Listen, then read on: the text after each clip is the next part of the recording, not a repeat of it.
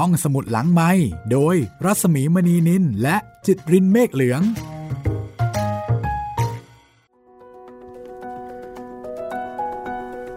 สวัสดีค่ะ ต้อนรับคุณผู้ฟังเข้าสู่วิญญาณอารวาสท้องสมุดหลังใหม่ค่ะ สวัสดีคุณจิตริน สวัสดีครับพี่หมี วันนี้เราต้องทำเสียงประหลาดๆด้วยไหมพี่ อืม ปัญหาคือไม่รู้ว่าจะประหลาดยังไงอะสิกลัวว่าจะประหลาดไม่พอนะคะ ครับ แต่วันนี้ค่ะ จะได้รู้ที่มากันแล้วนะคะ ว่าเสียงประหลาดนั้นเนี่ยเกิดจากอะไรเกิดจากใคร โอ้คงมีไม่กี่เจ้าหรอกครับพี่เสียงนี้เออ ก็อาจจะไม่ต้องบอกอะไรกันมากมาย เพียงแค่มายืนยันครับ แล้วก็มาดูผลของมัน อ่า แต่เขาก็หลอกช้าอยู่เหมือนกันนะต้องใช้เวลาก่อตัวนิดหนึ่งวันนี้ค่ะ เดี๋ยวมาติดตามกันต่อนะคะว่า ท่านสมภารเรียกกำนันย่อมไปพบ เพราะอะไร แต่ว่าตอนท้ายของคราวที่แล้วเนี่ย เราก็ใบ้ไปแล้วนะคะว่าก็เรื่องไอ้เสือเปลี่ยนนี่แหละ ใช่เรื่องหัวเนี่ยแหละอ่าแต่ว่าจะเป็นประเด็นไหนยังไงนะคะ เดี๋ยวลองติดตามกันค่ะครับเอ่อวันนี้นะคะเนื้อหาค่อนข้างจะยาวนิดนึงเพราะว่าเรื่องนี้เนี่ยต้องบอกว่าเป็นเรื่องยาวที่สุด ยาวที่สุดในเล่มนี้เลยนะคะครับเพราะว่าเรื่องอื่นๆเนี่ยประมาณสักครึ่งหนึ่งของเรื่องนี้ ใช่ ประมาณแบบเท่า ๆกัน แต่เรื่องนี้นี่โอ้โหจัดเต็มมาเรื่องเดียวเลยนะคะเพราะฉะนั้นสนุกสนานเข้มข้นชวนติดตามแน่นอนค่ะ กับงานเขียนของออัธจินดานะคะ หนังสือเรื่องวิญญาณอารวาสค่ะ คุณผู้ฟังที่สงสัยว่าหนังสือเล่มนี้สามารถจะหาได้ที่ไหน อันนี้เราก็ตอบไม่ได้เหมือนกันนะคะ แล้วแต่ความสามารถของแต่ละคนครับ ต้องไปหาตามร้านหนังสือเก่าๆค่ะ ตอนนี้ก็อาจจะต้องควานหา ตามพวกร้านหนังสือออนไลน์ ใช่ แต่ราคานี้ไม่รับประกันนะคะ อะ วันนี้เพื่อไม่ให้เป็นการเสียเวลาเดี๋ยวเราไปกันเลยดีกว่า ครับ ไปที่วัดค่ะ ตามกำนันย่อมนะคะ ไปพบกับท่านสมภาร ซึ่งท่านสมภารจะว่าอย่างไร ไปเลยค่ะ กับเรื่องเสียงประหลาด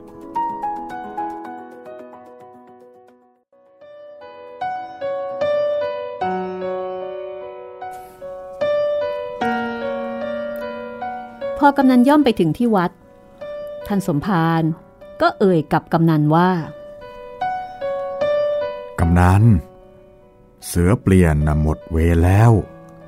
มันหมดเวรตั้งแต่มันขาดใจตายวันนั้น แล้วทำไมกำนัน ถึงได้ยังหาเวรไปให้มันอีกล่ะ ก็จะให้ผมทำยังไงล่ะครับท่านสมภารเฮ้ย ผมก็ต้องการให้ลูกบ้านของผมเนี่ย รู้คุณโทษของการเป็นโจรถึงได้ทำเช่นนี้ ใช่ว่าผมจะโกรธแค้นมัน แล้วก็คิดจะแก้แค้นมันโดยวิธีนี้ก็เปล่าทั้งนั้น เวลานี้นะ่ะกลิ่นของมันเน่าเหม็นไปตลอดหัววัดท้ายวัดแล้ว คนเดินไปเดินมา เขาจะมาทำบุญที่วัด ก็มาพบแต่สิ่งโสโครกปฏิกูล อาตมาอยากให้เลิกเสียที เอาหัวมันไปเผาหรือว่าไปฝังเสียก็ได้ อย่าประจานกันอีกต่อไปเลย มันก็ตายไปแล้ว จะอับอายขายหน้าต่อคนทั้งปวง ก็ย่อมจะเป็นไปไม่ได้อาตมาขอร้องนะ ขอให้คนที่เขามาทำบุญที่วัดเนี่ย ได้พบแต่สิ่งที่เป็นมงคล สิ่งที่เจริญตาเจริญใจ เขาจะได้บุญได้กุศลที่เขาทำอย่างเต็มที่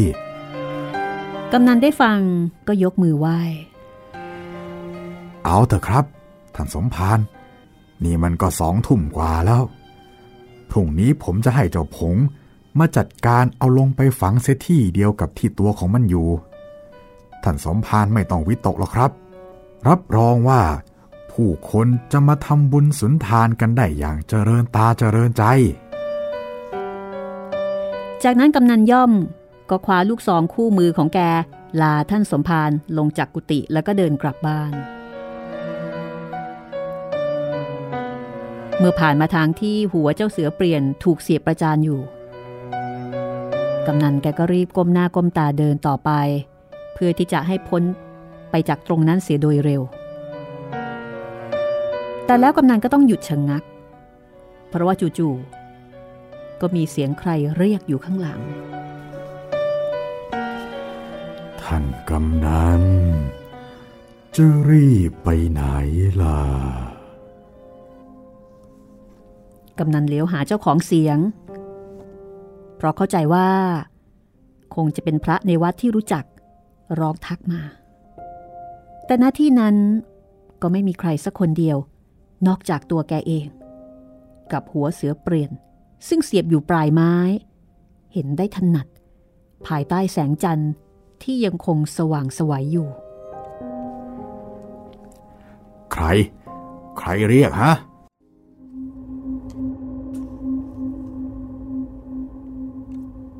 ไม่มีเสียงตอบ มีแต่ความเงียบ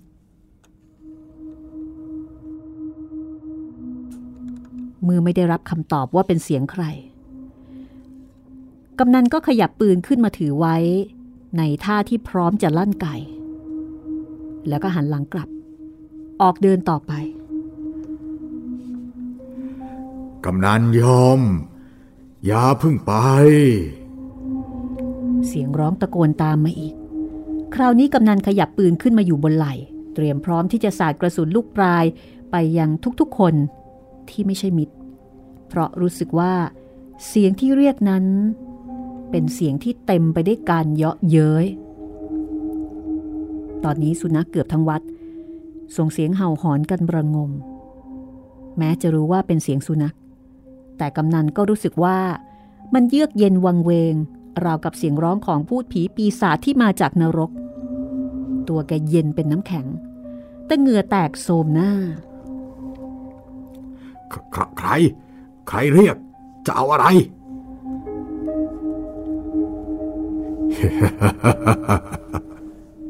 คราวนี้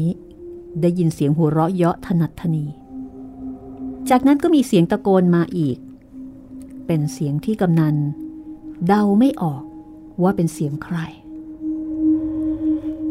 ฉันอยู่นี่ไงล่ะกำนัน อยู่ไหนฮะ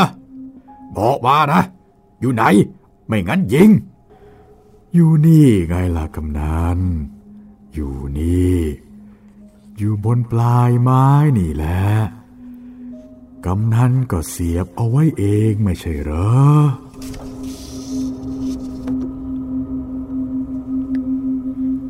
ในขณะนั้น ลมโยกต้นมะขามใหญ่หน้าโบสถ์จนสั่นพริ้วไปทั้งต้น นกแสกบินโฉบลงต่ำ ส่งเสียงร้องแกรกแกรกลึกเข้าไปในอก ราวกับจะล้วงเอาหัวใจกำนันย่อม ออกมาวางกองไว้ข้างนอก แม้แกจะมีลูกซองแฝดอยู่ในมือ และพร้อมที่จะลั่นกระสุนออกไปตามใจชอบ ไม่ว่าพูดนั้นจะเป็นมนุษย์ สัตว์ หรือว่าพูดผีปีศาจแต่กำนันก็กำปืนไว้แน่น มือไม้สั่นเทา เหมือนมีคนจับเขยา่าแกอยากจะยกมันขึ้นมา แล้วก็ลั่นออกไปสักโป้งหนึ่ง พื่อเอาเสียงดังของปืนเป็นเพื่อนในยามนี้ แต่แกก็ยกปืนไม่ขึ้น ไม่รู้ว่ามันหนักอะไร ทั้งๆทที่แกก็ถือปืนนี้มาเกือบจะสิบปีเข้านี่แล้ว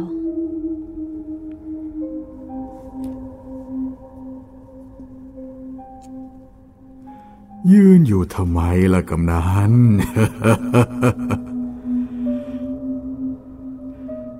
จะไปไหนก็ไป หรือจะเข้ามาดูให้แน่ก็เข้ามา คราวนี้กำนันย่อม ถึงกับเหงื่อการแตก แกขบกรามแน่นเพื่อข่มความหวาดกลัว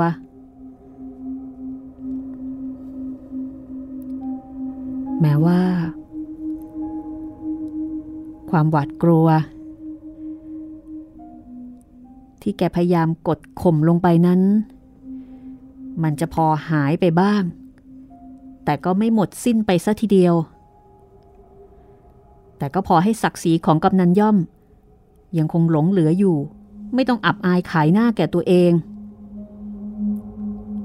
แกกระชับปืนในมือแน่นขึ้นอีก แล้วแกก็ตัดสินใจ เดินเข้าไปตามเสียงนั้น เพื่อจะดูให้แน่ว่า มันเป็นเสียงใคร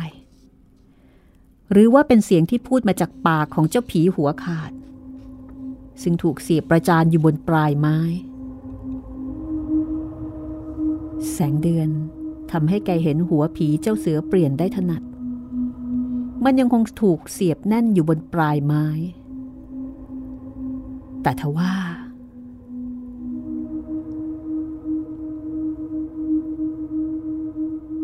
เจ้าประคุณเอ๋ย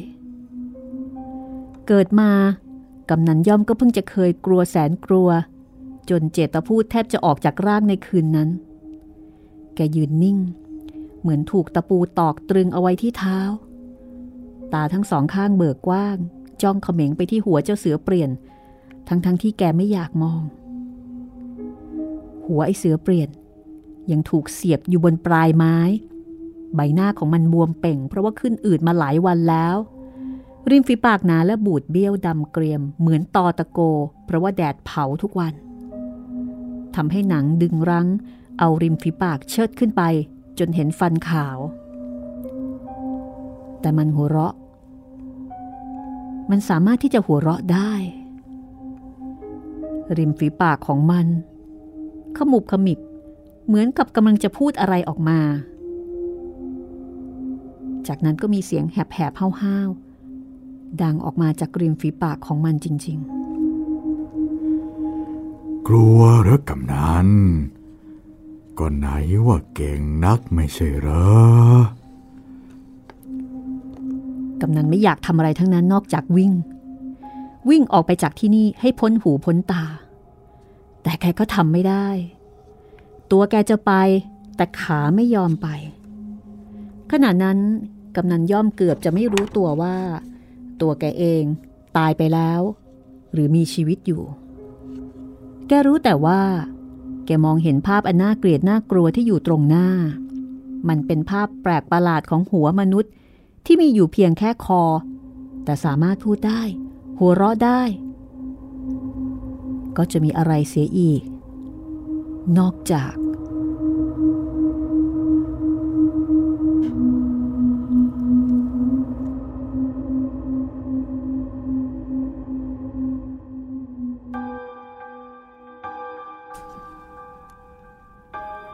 ไม่รู้ว่า แกกลับมาอยู่ที่บ้านได้ยังไง ตอนนี้กำนันย่อมลืมตาขึ้น แล้วก็มองไปรอบๆตัว แล้วก็รู้ว่านี่เป็นบ้านของแก แกเห็นลูกเมียนั่งเฝ้ามองอยู่ข้างๆ ด้วยสายตาแสดงความเป็นห่วง แต่แกก็พูดอะไรไม่ได้ ได้แต่ยกมือยกไม้โบกไปโบกมา คล้ายกับจะไล่สิ่งใดสิ่งหนึ่งที่แกกลัว ไปให้พ้นเสียจากที่นั่น แต่ทุกคนก็ไม่มีใครเห็นอะไร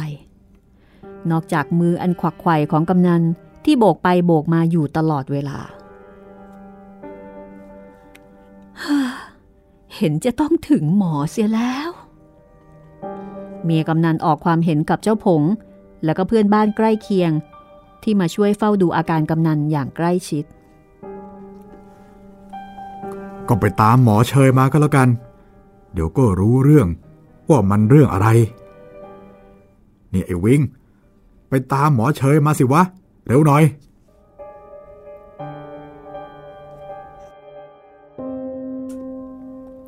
จะวิ่งรับคำสั่ง ก็กระโจนลงจากเรือน ใส่ตีนหมาวิ่งอู้ออกไปกลางทุ่ง เจ้าวิ่งไปแล้วสักครู่ ท่านสมภารก็มาถึง เจ้าผงกุลีกุจอ นิมนต์ท่านนั่งลงในที่อันสมควร พอเรียบร้อยแล้วก็ประเคนน้ำร้อนน้ำชา แล้วก็ตั้งคำถามกับท่านสมภารท่านสมภารทราบไหมครับ ว่ากำนันเป็นอะไร ท่านสมภารหัวเราะหึหึมองไปที่ร่างของกำนัน ซึ่งยังคงนอนโบกมือไปมาอยู่ตลอดเวลา เฮ้ย ไอแบบนี้ มันก็ไม่มีอะไร นอกจากตกใจกลัว กลัวจนสิ้นสตินะ กลัวอะไรคะ ท่านสมภารก็จะมีอะไรซะอีกเล่า คนอย่างกำนันย่อมเคยกลัวคนที่ไหน ผีสางนางไม้แกก็ไม่เคยกลัว แต่คราวนี้มันต้องเป็นไอชนิดที่ดุจริง ๆ ดุเพราะวิญญาณที่ตายโหงของมัน กำนันถึงได้เป็นอย่างนี้ หมายความว่า ผีเหรอครับท่านสมภารเจ้าผงถามต่อ ก็จะมีอะไรเสียอีกล่ะ ท่านตอบแล้วก็ยกถ้วยน้ำชาขึ้นจิบเข้าไปสองสามจิบ อาตมาเนี่ย พบกำนันนอนสลบสไลไม่ได้สติอยู่ ห่างจากหัวไอเสือเปลี่ยนที่เสียบอยู่บนไม้สักสามวาเห็นจะได้ ตอนนั้นอาตมาจะเดินไปบินทบาท ก็เลยเรียกพวกลูกศิษย์วัด ให้ออกมาช่วยกันหามขึ้นไปบนกุฏิอาตมา แต่เมื่อแก้จนรู้สึกตัวขึ้นมาแล้ว แกก็โบกไม้โบกมือ คว้าลมคว้าแรงอย่างที่เห็นอยู่เดี๋ยวนี้แหละ อาตมาก็เข้าใจว่าถูกผีเจ้าเปลี่ยนเนี่ยมาเล่นงานเอาให้ จะเป็นไปได้หรอครับท่านสมภารแหมไอ้นั่นมันก็เหลือแค่คอเท่านั้นเอง จะเอาฤทธิ์เดชจากที่ไหน จะได้มาเล่นงานท่านกำนันครับเนี่ย แล้วถ้าอย่างนั้น จะเป็นใครหรือเป็นโรคอะไร ที่มันจะปัจจุบันทันด่วน ถึงกับมาล้มอยู่กลางดิน ทั้งที่กำนันเป็นคนแข็งแรง ไม่เคยเป็นลมเป็นแรงมัวตาหน้ามืดที่ไหนสักครั้งเลย เจ้าผงก็นิ่งอึ้งไป มันเป็นจริงอย่างที่ท่านสมภารว่ากำนันย่อมเป็นคนบึกบึนแข็งแรง สามารถเดินฝ่าแดดเปรี้ยงข้ามทุ่งไปได้นับเป็นร้อยร้อยเส้น แต่นี่เดินกลางคืนแท้ๆ เหตุไฉนจึงจะมาเป็นอันเป็นไปอย่างนั้น ท่านสมภารเห็นเจ้าผงอึ้งไป ท่านก็กล่าวต่ออาตมามาวันนี้เนี่ย ก็เพื่อจะมาเยี่ยมท่านกำนันด้วย แล้วก็จะมาขอร้องให้ช่วยเอาหัวเจ้าเสือเปลี่ยนไปไว้เสียที่อื่น ถ้าหากจะเอาบุญเอากุศล ก็ช่วยกันเผามันไปเสีย หรือไม่ก็ฝังไว้ ก็ยังดีกว่าเอามันไปเสียบไว้ปลายไม้ ให้เกิดความทุเรศเวทนา จะเอาไปไหนก็ได้ แต่ขอให้พ้นหูพ้นตาพระสงฆ์องค์เจ้า และพวกอุบาสกอุบาสิกา ที่เขาจะมาทำบุญสุนทานที่วัด อาตมาขอร้องท่านกำนันแล้ว ท่านกำนันก็รับว่าจะจัดการให้ในวันรุ่งขึ้นก็คือวันนี้เนี่ยแหละ แต่ก็มามีอันเป็นไปซะเช่นนี้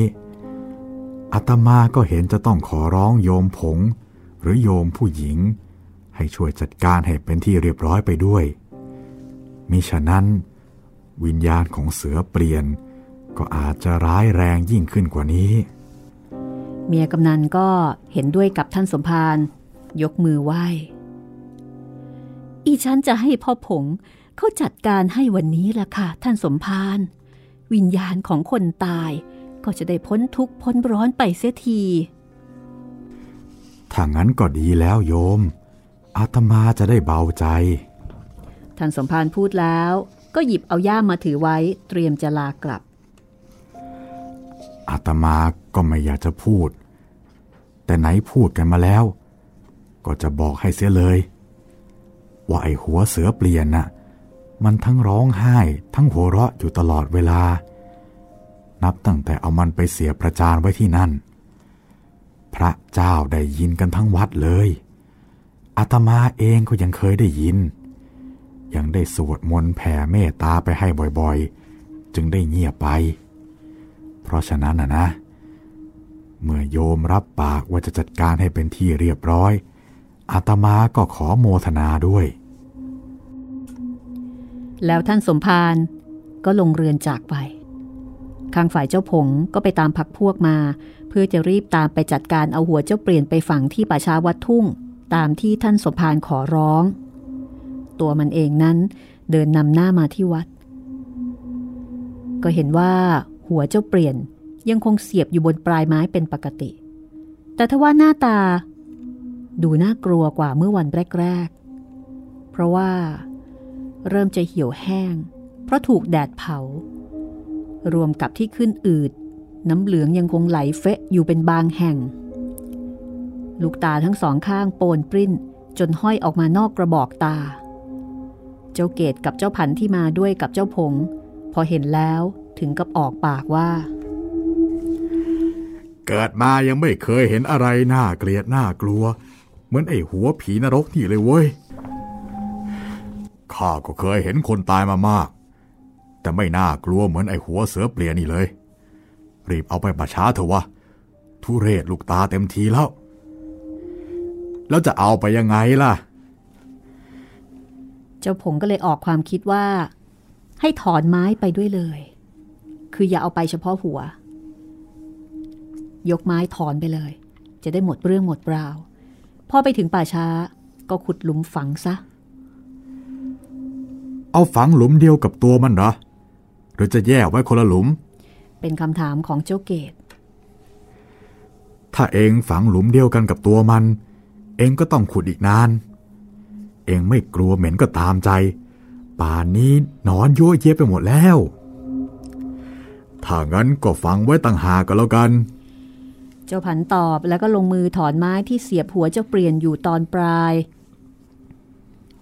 ครู่เดียว ก็ถอนออกมาได้ ก็พากันเดินไปที่ป่าช้า โดยมีเจ้าผันที่ถือไม้ที่เสียบหัวเจ้าเปลี่ยนเดินนำหน้า ในขณะนั้นถึงแม้ว่าจะเป็นเวลากลางวัน แต่ก็เย็นมากแล้ว แสงแดดอ่อนๆ จับยอดไม้เหลืองอาราม ลมจากกลางทุ่งโชยมาเบาๆ พอให้คลายร้อนลงไปได้บ้าง เจ้าผันเดินถือไม้เสียบหัวเจ้าเปลี่ยนนำหน้าเข้าป่าช้า พอมาถึงโคนต้นโพใหญ่ ขนาดสามคนโอบไม่รอบ เจ้าผันก็ร้องบอกว่า เอาหรอวะ ตรงนี้เหมาะดี ให้มันอยู่โคนต้นโพเนี่ยแหละ จะได้เย็นๆ ตากแดดมาหลายวันแล้ว ก็ขุดหลุมเข้าสิไอเกต จะรีรออะไรวะ พอดีค่ำผีหลอกตายห่าไอ้ผงร้องบอก จากนั้นเจ้าเกตก็เลยเอาจอบที่เตรียมมาด้วย ฟันดินลงไปจนลึกพอที่จะฝังหัวเสือเปลี่ยนได้มิด มันหยุดยืนหอบ พิงต้นโพ ปล่อยให้เจ้าผงเป็นคนเอาหัวลงฝัง เจ้าผงหยิบไม้ที่เสียบหัวผีขึ้นมา แล้วก็เอาทิ่มลงไปในหลุม หาไม้อีกอันหนึ่งมาเขี่ยให้หัวนั้นหลุดจากปลายไม้แล้วก็ตกลงไปอยู่ก้นหลุม โยนไม้ไปทางหนึ่ง แล้วก็ช่วยกันโกยดินกรบ แต่พอลงมือโกยดินจะกรบ เสียงหมาก็หอนขึ้นเกลียวกราวไปทั้งป่าช้า เจ้าสามคนหยุดชะงัก หลังเย็นวาบขึ้นทันที เจ้าผงใจดีกว่าคนอื่น ร้องบ่นขึ้นมาว่า เฮ้ย นี่มันจะเอาเรื่องกลางวันแสกๆอย่างนี้เลยเหรอวะ ไม่มีใครตอบเจ้าผงแต่กิ่งโพที่อยู่เหนือศีรษะขึ้นไป แกว่งไกวจนใบร่วงลงมา คล้ายกับมีคนขึ้นไปขย่มอยู่บนกิ่ง แต่พอแงนขึ้นไปดูก็ไม่เห็นอะไร นอกจากกิ่งโพซึ่งยังแกว่งไกวอยู่เห็นเห็นก็กลับกันเถอะพี่ผงท่าทางจะไม่ค่อยดีซะแล้ว ลมก็ไม่มี แต่กิ่งโพโยกจนใบร่วงเลย เฮ้ย กลัวอะไรวะ อย่าปอดเป็นกำนันย่อมหน่อยเลยว่าเนี่ยกลัวจนหมดสติ นี่ เองจัดแจงเอาดินกลบให้เรียบร้อยซะก่อน แล้วค่อยไป เจ้าพักพวกอีกสองคนก็ช่วยกันเอาดินกลบหลุมที่ฝังหัวเจ้าเสือเปลี่ยน พอทำเรียบร้อยแล้ว ต่างก็รีบจำอ้าวกลับบ้าน ยิ่งถึงบ้านเร็วเท่าไหร่ก็จะยิ่งดีเท่านั้น ครั้นมาถึงหน้าวัด เจ้าผง ก็นึกถึงท่านสมภารขึ้นมาได้ เฮ้ย เอ็งสองคนรีบกลับไปก่อน ข้าจะต้องเข้าไปเรียนท่านสมภารว่าเราเนี่ยเอาหัวเสือเปลี่ยนไปฝังเรียบร้อยแล้ว ท่านจะได้สบายใจ เจ้าผงบอกกับเจ้าเกตแล้วก็เจ้าพัน แล้วรีบกลับนะพี่ผง เจ้าเกตร้องเตือน แล้วก็รีบสาวเท้าเดินตรงไปบ้าน ฝ่ายเจ้าผงก็เดินไปที่วัด ขึ้นไปบนกุฏิท่านสมภารเพื่อที่จะแจ้งเรื่องราวที่ได้ไปจัดการมาแล้ว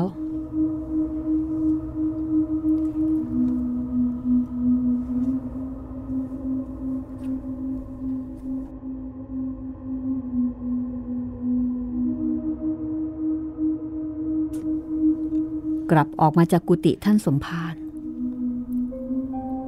ถึงแม้ว่าจะยังไม่ค่ำ แต่ก็เป็นเวลาโพรเพลลงมากแล้ว นกเล็กๆสองสามตัว บินโฉบลงมา ส่งเสียงร้อง แล้วก็บินขึ้นไปจับอยู่บนกิ่งโพ ทางที่เจ้าผงจะกลับบ้าน ก็คือทางเดียวกับท่านกำนันย่อม ที่เคยเดินผ่านทางนี้มาแล้วจนกระทั่งล้มเจ็บไม่สบาย นั่นก็คือ จุดที่มีการเสียบหัวผีเจ้าเปลี่ยนนั่นเอง แต่ขณะนี้ หัวของมันถูกนำไปฝังไว้แล้ว ใต้ต้นโพใหญ่ในป่าช้า เจ้าผงก็คิดว่าไม่มีอะไรจะต้องวิตกอีกต่อไป มันก็เลยเดินผิวปากมาอย่างสบายอารมณ์ จนกระทั่ง ผ่านจุดที่เคยเสียบหัวเจ้าเปลี่ยน ผ่านมาได้สักสามสี่ก้าว เจ้าผงก็ต้องหยุดชะงัก เพราะรู้สึกว่า มันได้เห็นอะไรบางอย่าง มาตั้งอยู่ตรงที่ไม้เสียบหัวเจ้าเปลี่ยน ซึ่งตัวของเจ้าผงเองนั่นแหละ ได้เคลื่อนย้ายเอาไปไว้ที่ป่าชาแล้วเมื่อกี้นี้ เจ้าผงค่อยๆหันมาดูว่า อะไรจะอยู่ที่ตรงนั้น แต่มันก็ไม่เห็นอะไร นอกจากที่ว่างเปล่า ไม่มีอะไรมาตั้งแทนอยู่เลย เจ้าผงก็เลยเข้าใจเอาเองว่า เพราะผัวเจ้าเปลี่ยนเคยเสียบ อยู่บนปลายไม้ตรงนั้นมาก่อน เป็นไปได้ว่า อาจจะทำให้มันเห็นภาพไปเอง เจ้าผงก็เลยเดินกลับมาบ้านได้เป็นปกติ โดยไม่รู้สึกหวาดกลัวอะไรเลย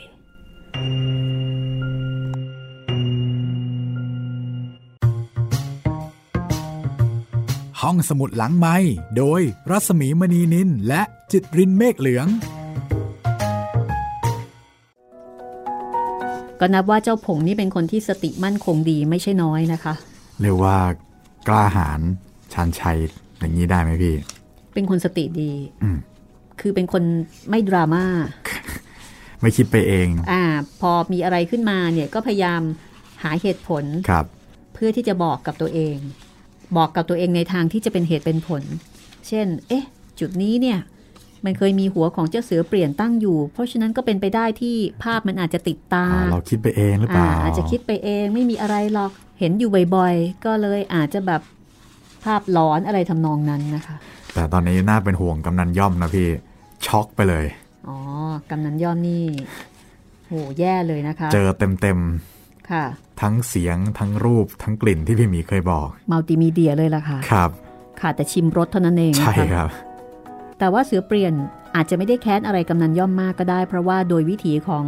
นักเลงหรือว่าเสือเนี่ยการที่ถูกยิงตาย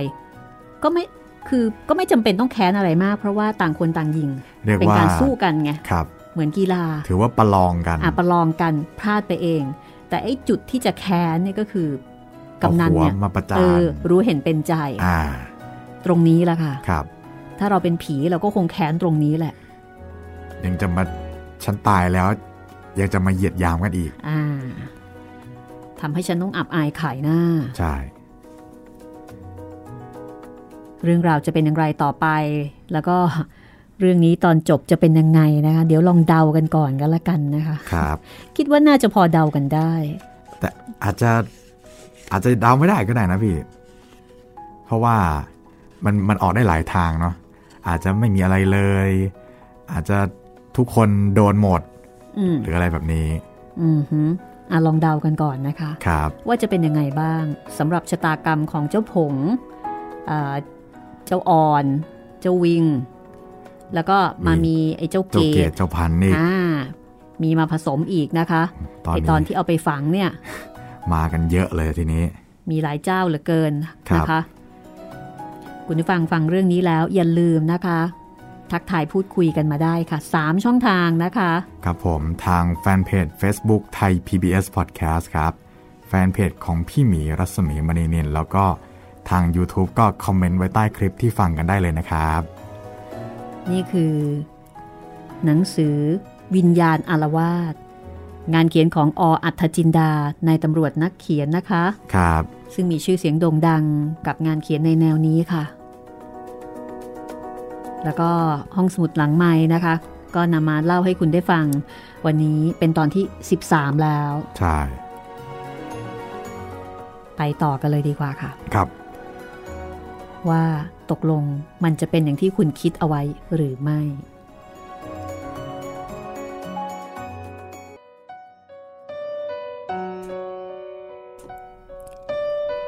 มาที่กำนันย่อมบ้าง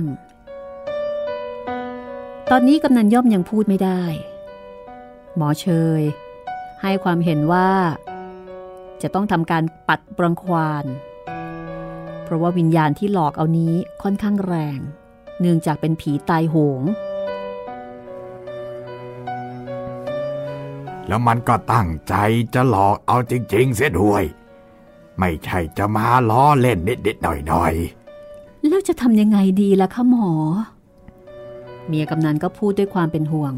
เพราะว่ากำนันสามียังคงนอนโบกไม้โบกมืออยู่ตลอดวันไม่ยอมหยุดๆก็บอกแล้วว่าต้องปัดรังควานเอาละไปเอาน้ำมาขันหนึ่ง ดอกไม้ถูกเทียน เดี๋ยวข้าจะทำให้เดี๋ยวนี้แหละ ดึกๆจะได้รู้สึกตัว เมียกำนันย่อม ก็รีบให้เจ้าผงเนี่ยไปจัดของที่ต้องการมาให้หมอเชย เพื่อทำพิธีปัดปรังควานห มอเชยจุดธูปเทียน แล้วก็เริ่มนั่งสมาธิ ท่องมนต์บริกรรมไปตามเรื่อง จนครู่ใหญ่ แกก็ลืมตาขึ้น เออ ได้การแล้ว ดึกๆก็จะได้ค่อนยังชั่วหน่อย จากนั้นแกก็เอาใบมะยม ชุบน้ำมนต์ในขัน แล้วก็ประพรมไปทั่วตัวกำนัน จากนั้นก็ลากลับไป แล้วก็บอกกับเมียของกำนันว่า ถ้าเป็นอะไรมากมายให้ไปตามแกที่บ้าน หมอเชยไปแล้ว เจ้าผงเจ้าพันและเจ้าเกตยังอยู่ที่บ้านรวมทั้งเจ้าวิงด้วย ทุกคนนั่งเฝ้าอาการของกำนันย่อม เพราะว่าหลังจากที่หมอปัดปรังควานให้แล้ว มือที่โบกไปโบกมาตลอดทั้งวันก็ค่อยๆ ลดลงและในที่สุดก็หลับสบายทำให้ทุกๆคนรู้สึกเบาใจ แต่ก็ยังมีเจ้าผงกับเจ้าวิงที่นั่งเฝ้ากันต่อไป นอกนั้นก็ขอตัวไปนอน กะว่าจะลุกขึ้นมาเปลี่ยนเวร เอาตอนสองยามล่วงแล้ว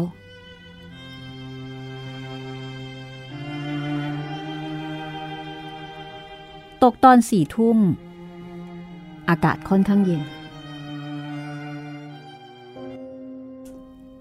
ภายนอกมืดสนิท เงียบสงัด ราวกับว่า มีบ้านอยู่บ้านเดียวในตำบลนนั้น ใครๆก็พากันหลับนอน นอกจากเจ้าผงกับเจ้าวิง ซึ่งยังนั่งสูบบุหรี่สดน้ำร้อนคุยกันอยู่ เพื่อเฝ้าอาการของกำนันย่อมอันเป็นที่รักใคร่นับถือของพวกมัน ครู่ต่อมากำนันลืมตาขึ้น แล้วก็ส่งเสียงออกมาเป็นครั้งแรกภายใน 24 ชั่วโมงปไปเถอะไอ้เปลี่ยน อย่าได้จองเวรจองกรรมกันต่อไปเลย ข้าอาโหสิให้เองแล้ว เจ้าสองคนที่ได้ยินถึงกับขนลุกเกลียว ผีจะเปลี่ยนแน่แล้ว ที่ทำให้กำนัน มีอันเป็นไปเช่นนี้ เพราะถ้าเกิดไม่เช่นนั้น เหตุใดพอลืมตาขึ้น กำนัน แกจะพูดถึงเจ้าปีศาจนี่ก่อนทำไม แต่ท่าทางแกก็ดูจะรู้สึกตัวว่าเป็นตัวของตัวเองดีอยู่ อะไรท่านกำนันจะเอาอะไรอ๋อ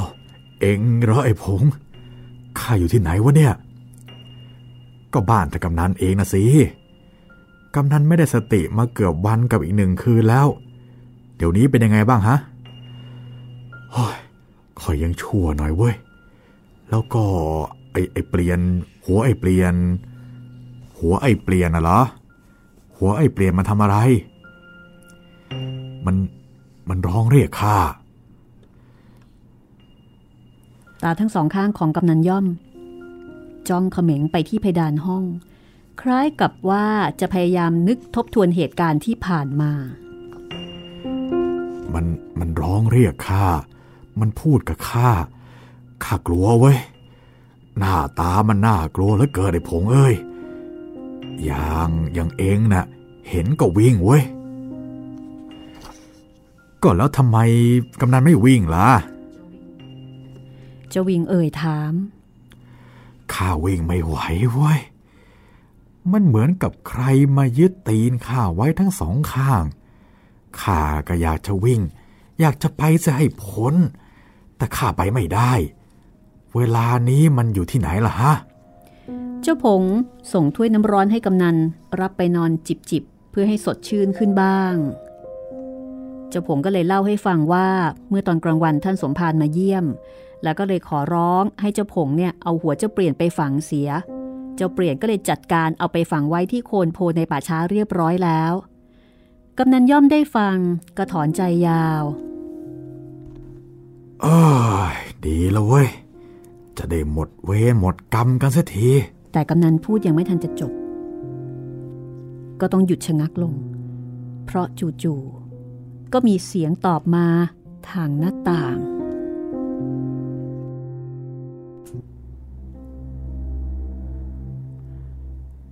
ยังไม่หมด กำนันยอม ยังไม่หมด เสียงนี้ทุกคนได้ยินอย่างถนัดชัดเจน ต่างตกใจเหลียวไปทางหน้าต่าง สิ่งที่ได้เห็น ทั้งๆทที่ไม่นึกว่าจะได้เห็น คือศีรษะของเจ้าเปลี่ยนซึ่งตั้งอยู่บนขอบหน้าตา หน้าตาอันบูดเบี้ยวเน่าเปื่อยเลอะเทอะของมันกำลังสยะยิ้มจนเห็นฟันขาว น้ำเหลืองหยดแมะแมะลงบนกระดาน ส่งกลิ่นเหม็นคลุ้งไปทางบ้าน กำนันย่อม ซึ่งเพิ่งจะฟื้นขึ้นมา ก็เกือบจะช็อกตายไปทันที ด้วยความกลัวต่อสิ่งที่แกกำลังได้เห็น เจ้าผงกับเจ้าวีเหงื่อแตกท่วมตัว ต่างคนต่างพูดอะไรไม่ออก มีความรู้สึกอยู่ในตัวเพียงอย่างเดียวก็คือกลัว กลัว กลัวจนแทบจะสิ้นสติลงไปในขณะนั้น ภาพของหัวเจ้าเสือเปลี่ยน หายไป โดยไม่มีใครสังเกตว่ามันหายไปได้ยังไง แม้จะมองจ้องกันอยู่ แต่ความรู้สึกของประสาททั้งหมดไปรวมเป็นจุดเดียวกันอยู่ที่ความกลัว ทุกคนรู้แต่ว่าไม่มีสิ่งน่าเกลียดน่ากลัวอยู่บนขอบหน้าต่างนั่นแล้ว เจ้าวิงเป็นคนส่งเสียงออกมาได้ก่อน มันก็ตะโกนฝ่าความเงียบขึ้นทันที ผีหลอก ผีหลอก ผีไอ้เปลี่ยนหลอก เสียงร้องของเจ้าวิงทำให้เจ้าผงได้สติ มันปราดเข้าไปหากำนัน เพราะว่ากลัวกำนันจะตกใจตาย แต่กำนันก็ยังไม่ตายตามที่มันคิด แกกลับถามว่า เองก็เห็นเหมือนกันเหรอไอ้ผง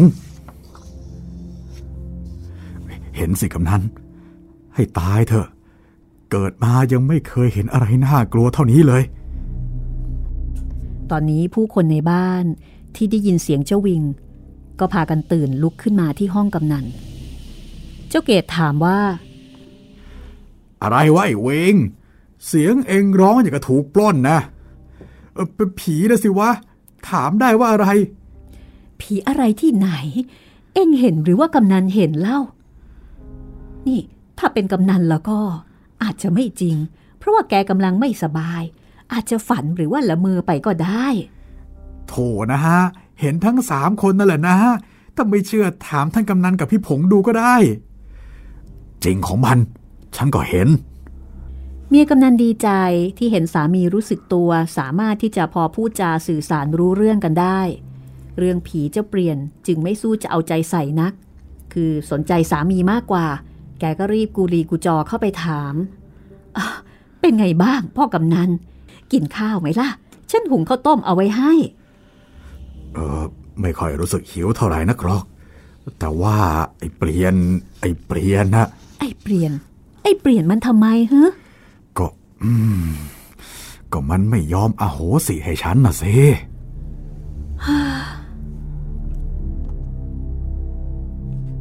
เมียของกำนันได้ฟังเช่นนั้น ก็นึกเป็นห่วงทันที แกห่วงว่า ผีเจ้าเปลี่ยน จะมาเอาผัวแกให้ตายตามไปด้วย แต่มันก็อยู่นอกเหนืออำนาจ ที่จะไปวิ่งเต้นขอความช่วยเหลือจากใครได้ เอ ก็แล้วทำไม ไม่ลองไปขอร้องมันดูเล่า เอาเครื่องเส้นดอกไม้ถูบเทียน ไปขอขมาลาโทษที่หลุมฝังศพของมันน่ะ ขอให้มันเลิกผูกพยาบาทคาดพยาเวรเสีย จะได้ไปเกิดที่ชอบที่ชอบ บางทีวิญญาณของมันอาจจะยกโทษให้ก็ได้นะ อืม เห็นจะต้องอย่างนั้นแหละ เพราะไม่มีทางอื่นที่จะไปขอร้องใครให้เขาช่วย เรื่องนี้มันต้องตัวของเราเอง กำนันมีท่าทีเห็นด้วย แต่เจ้าผงไม่เห็นด้วย จะไปไหว้กราบมันทำไม เสียเกียรติ กำนันเป็นกำนัน เป็นคนฆ่ามันด้วยมือของกำนันเองนะ เป็นคนที่ช่วยกันตัดหัวมันเอาไปเสียบประจานไว้ แล้วจะมานั่งกราบไหว้ให้มันยกโทษให้ ฉันว่าไม่ควร ทางที่ดีนะ เอาศพมันขึ้นมา สับเสียให้แหลก อย่าให้แขนคอกา แล้วก็เผาพริกเผาเกลือ สาบแช่งมันส่งเดชไปเลย ให้มันไปตกนรกหมกไหมอย่าให้ได้พบพระพบเจ้า วิญญาณมันกลัว มันก็คงไม่มาอารวาสอีกต่อไป ฉันว่าเอาอย่างนี้ดีกว่า ข้าว่าทำแบบนั้น มันจะยิ่งโกรธไปใหญ่นะสิ โอ้ย ช่างมัน มันจะโกรธหรือไม่โกรธ เราก็สาบแช่งมันแล้ว ทั้งคำแช่งชักหักกระดูกของเรา กับบาปกรรมที่มันฆ่าคนอื่นมามากมายกายกอง ก็จะพาวิญญาณมันไปนรกเองถ้าน้าไม่ทำฉันทำเอง พรุ่งนี้รู้เรื่องกัน แล้วเจ้าผงก็ทำจริง เจ้าเกต เจ้าวิง และเจ้าพันธุ์ต่างถือจอบถือเสียมเข้าไปในป่าช้าตั้งแต่เช้าตรู่ เมื่อถึงโคนต้นโพใหญ่ เจ้าผงก็ออกคำสั่งให้ขุดหัวเจ้าเปลี่ยนขึ้นมา ขุดเอาหัวมันขึ้นมาก่อนเลย หัวมันไปหลอกเรา ก็เอาขึ้นมาสับเสีย อย่าให้มันหลอกเราได้อีก แล้วค่อยไปเอาตัวมันขึ้นมาสับทีหลังขาดคำเจ้าผง เจ้าวิงกับเจ้าเกต ก็ช่วยกันเอาจอบฟันตุ้มตุ้มลงไป ตรงจุดที่ฝังหัวเจ้าเปลี่ยนไว้ ขณะนั้นเป็นเวลาเช้าตรู่ที่มีแต่เพียงแสงเงินแสงทองอยู่บนท้องฟ้า ทุกสิ่งทุกอย่างเงียบสงบ แม้แต่ใบไม้ก็ไม่ไหว มีแต่เสียงปลายจอบกระทบดินเป็นจังหวะจังหวะอยู่ครู่ใหญ่ สักพัก เจ้าผงก็ร้องถาม เฮ้ย หยุดก่อน ดูซิว่ามันถึงแล้วเหรอ เจ้าวิง เอาจอบเนี่ยโกยโกยดินขึ้นมากองเอาไว้ที่ปากหลุม แล้วก็เขี่ยหาจนทั่ว ปรากฏว่า ไม่มีหัวเจ้าเปลี่ยนอยู่ในหลุมนั้น หาไม่เจอ ไม่มีนี่พี่ผง หรือว่าหมาจะคุยเอาไปกินแล้ว หมาคุยก็ต้องมีรอยสิวะ ขุดให้ลึกๆลงไปอีกหน่อย บางทีจะยังไม่ถึงก็ได้ เจ้าวิงก็เลยเวียงจอบปังปังลงไปอีกหลายครั้ง จนกระทั่งดินตรงนั้นเป็นหลุมกว้าง แล้วก็ลึกลงไปอีก มันก็หยุด เอาปลายเสียมมาเขี่ยดูอีกครั้ง คราวนี้ มันทั้งเขี่ยทั้งขุด แต่ก็ไม่ปรากฏว่าจะเจอหัวเจ้าเปลี่ยนอยู่ในหลุม มันสงสัย แปลกใจ เพราะว่าแม้แต่เศษเนื้อหนังมังสาหรือว่ากระดูกสักชิ้นเดียว ก็ไม่มี มันยังไงกันวะ ก็เอามาฝังกับมือนี่หว่า เป็นคนอื่นเอามาฝัง จะได้ว่ามันโกหกเจ้าวิงโยนจอบลงกลางดิน เอาชายผ้าขาวม้าเช็ดเหงื่อที่หน้า เฮ้ย มันจะยังไง หมาวัดมันก็คงเอาไปกินแหละ ก็รู้กันอยู่ว่าหมาวัดนี้หยอกอยู่เมื่อไหร่ ใครฝังศพตื่นหน่อย ก็มาคุยเอาไปแทะกระดูกกินหมด ฉันว่านะ เรานะ่ะรีบกลับบ้านดีกว่า หรือว่าจะไปขุดเอาตัวมันขึ้นมาสับ ตัวมันน่ะไม่ต้องเอาขึ้นมาสับแล้ว ป่านนี้หนอนกินเปื่อยยุ่ยเป็นจุนมหาจุนไปแล้ว อย่าไปเอามันขึ้นมาให้ลำบากเลย เหม็นก็เหม็นน่าเกลียดก็น่าเกลียด กลับไปกินข้าวไม่ลงหลายวันเลยวะเฮ้ยกลับบ้านดีกว่า จะได้ไปดูกำนันด้วย ความคิดของเจ้าพันธ์ได้ผลดี ทุกคนเห็นด้วย ว่าควรจะกลับบ้าน ดีกว่าที่จะไปงัดเอาสิ่งปฏิกูล ซึ่งถูกทำลายอยู่แล้ว เอาขึ้นมาทำลายอีก เจ้าวิงกับเจ้าผันก็เลยเก็บจอบ เก็บเสียม แล้วก็เดินตามเจ้าผงมาทางหน้าวัด เพื่อที่จะลัดไปออกทางที่จะกลับบ้าน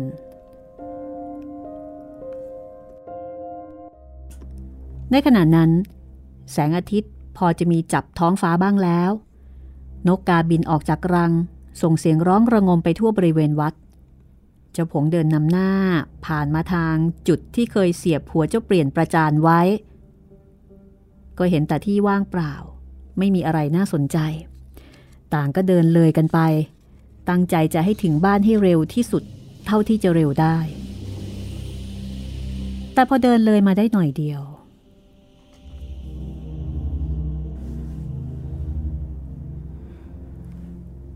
จะไปไหน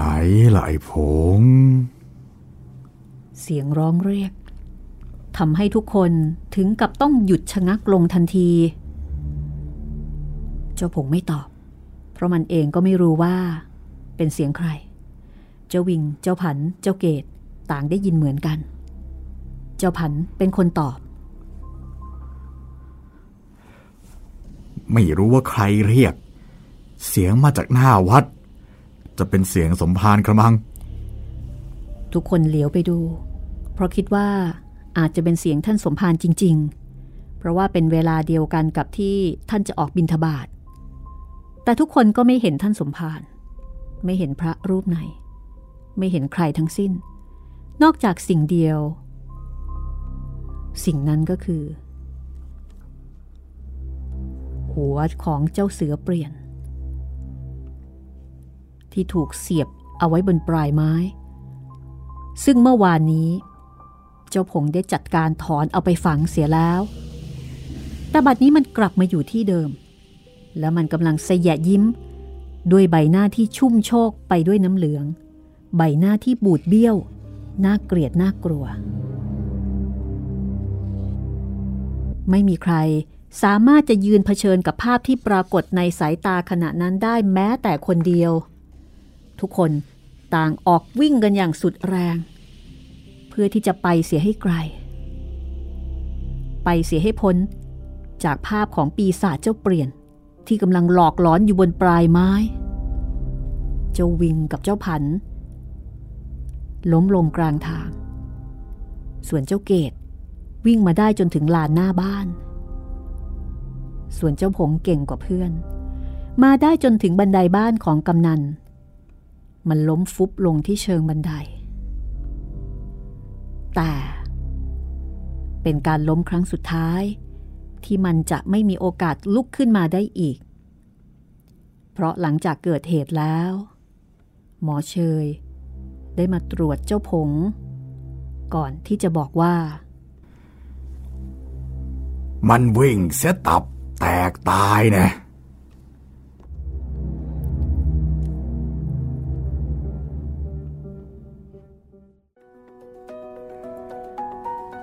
ก็นับว่า